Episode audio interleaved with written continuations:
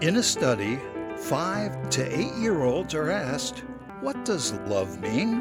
And the answers are pretty amazing. Welcome to 90 Seconds of Encouragement. I'm Steve Table. Let's start with someone you love. Adam, age five, says, Love is going out to eat and giving somebody you love most of your french fries. what about loving your sister? Joni, age six, says, I know my older sister loves me because she gives me all her old clothes.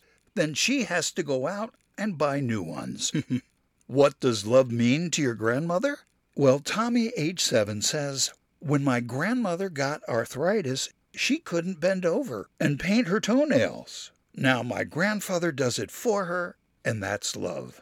What about mommy love? Becky, age six, says, Love is when mommy gives daddy the best piece of chicken. 1 John 3:18 says, "Little children, let us not love with word or with tongue, but in deed and truth." Finally, what about puppy love? Mikey, age 4, says, "Love is when your puppy licks your face even after you've left him all day long." With 90 seconds of encouragement, I'm Steve Table, always here for you.